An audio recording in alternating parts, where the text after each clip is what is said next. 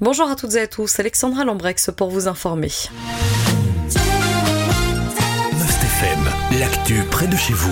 On vous en parlait hier, le rappeur français Médine ne se produira finalement pas au festival Les Solidarités demain soir. En cause, son tweet jugé antisémite qui fait polémique depuis plusieurs jours maintenant. Il a été publié début août au sujet de l'écrivaine Rachel Kahn. Elle a été qualifiée de rescapée. Rachel Kahn est juive et petite fille de déportés. Si le rappeur s'est rapidement excusé, cela n'a pas freiné les nombreuses réactions. Par exemple, le président du M R, Georges-Louis Bouchez, a publié le tweet suivant, auteur d'un tweet antisémite, ouvertement anti-police, mais invité par Solidarité Festival pour un festival bourré d'argent public. Peut-on demander un peu de décence en ne faisant pas venir cette personne ? Fin de citation. Dans un premier temps, les organisateurs du festival, les Solidarités, ne comptaient pas annuler la venue du rappeur. Ils ont finalement revu leur position hier. Les organisateurs se disent victimes de la situation. La décision d'annuler la venue du rappeur a été prise en concertation avec le bourgmestre namurois. Nos confrères de la Meuse ont joint Maxime Prévost. Ce dernier indique avoir souligné aux organisateurs qu'il était peut-être plus sage d'annuler la venue du rappeur. Le bourgmestre souligne qu'il reste sur sa ligne de conduite, faisant référence à la, la position adoptée concernant le spectacle de Dieudonné à Namur en juin dernier.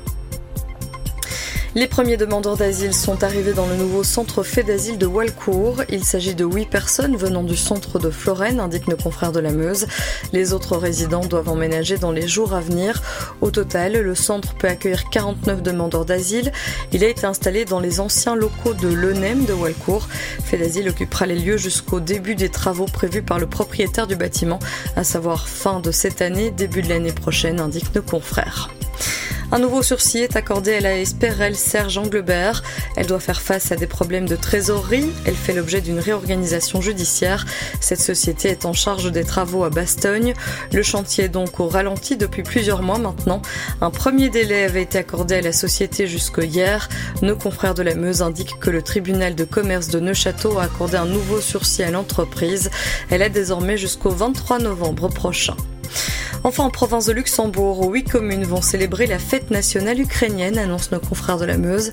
C'est ce jeudi que cette fête est célébrée, le vingt-quatre août donc. Les huit communes en question sont celles d'Arlon, Durbuy, Gouvy, Abbé, La Roche-en-Ardenne, Vaux-sur-Sûre, Vielsalm et Virton. Ces communes rendront hommage aux Ukrainiens. À l'occasion de cette fête nationale, différentes initiatives sont prises, indiquent nos confrères de la Meuse.